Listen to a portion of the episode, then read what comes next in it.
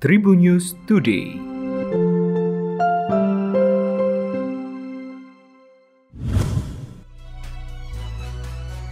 Halo Tribuners, berjumpa kembali bersama Memes. Memes akan berbagi informasi untuk kamu dimulai dari berita nasional,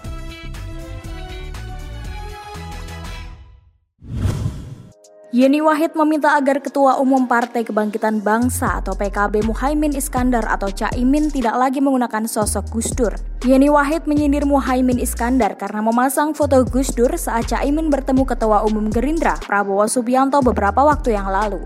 Wanita kelahiran 29 Oktober 1974 ini menuturkan keberatan dirinya kepada PKB yang masih menjadikan sosok Gus Dur sebagai figur. Menurut dia, Presiden keempat RI tersebut dilengserkan pada Muktamar PKB yang digelar di Ancol pada 2008 silam. Peristiwa itu sambung Yeni Wahid sampai saat ini masih sering ditanyakan publik kepadanya. Ia menambahkan bahwa banyak simpatisan yang tidak bisa mencoblos PKB karena cara memperlakukan Gus Dur. Yeni Wahid lantas mempertanyakan foto Gus Dur yang terpampang saat Caimin bertemu Ketua Umum Gerindra Prabowo Subianto beberapa waktu lalu. Menurut dia itu menjadi salah satu upaya Caimin mengaburkan fakta bahwa seolah-olah tidak pernah ada masalah dengan Abdurrahman Wahid atau Gus Dur. Selanjutnya berita regional Tribuners.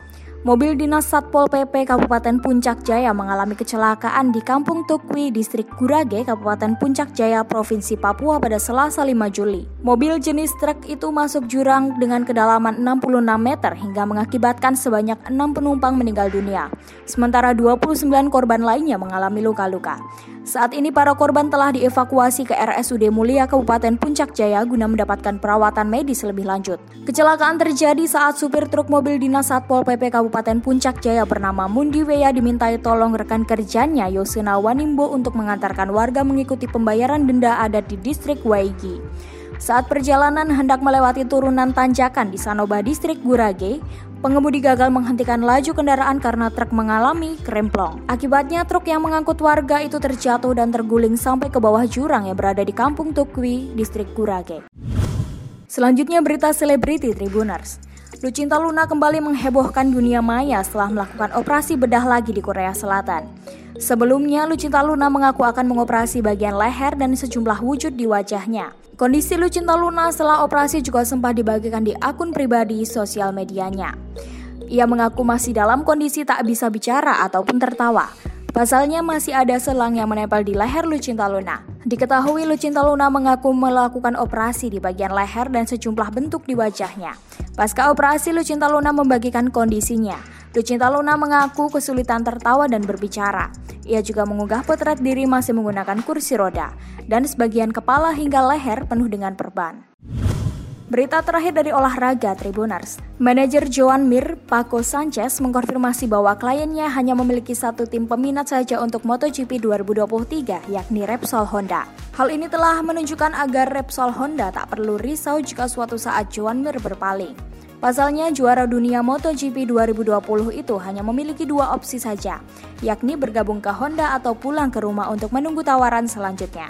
Sebagaimana yang diketahui, Repsol Honda memang tengah mencari pendamping bagi Mark Marquez untuk MotoGP 2023.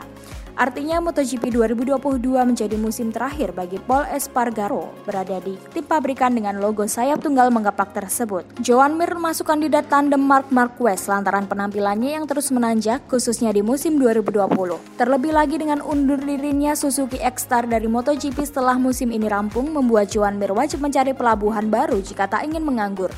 Ia juga menjadi kode terang-terangan yang dilontarkan manajer pembalap Suzuki tersebut kepada Honda. Pasalnya, manajer Repsol Honda, Alberto Puig, pernah mengatakan jika Joan Mir bukan satu-satunya opsi untuk menjadi partner The Baby Alien. Demikian tadi empat informasi terkini yang menarik untuk kamu ketahui. Jangan lupa untuk terus mendengarkan Tribun News Today hanya di Tribun News Podcast Spotify dan YouTube channel tribunnews.com. Memes pamit, sampai jumpa. Tribun News Today.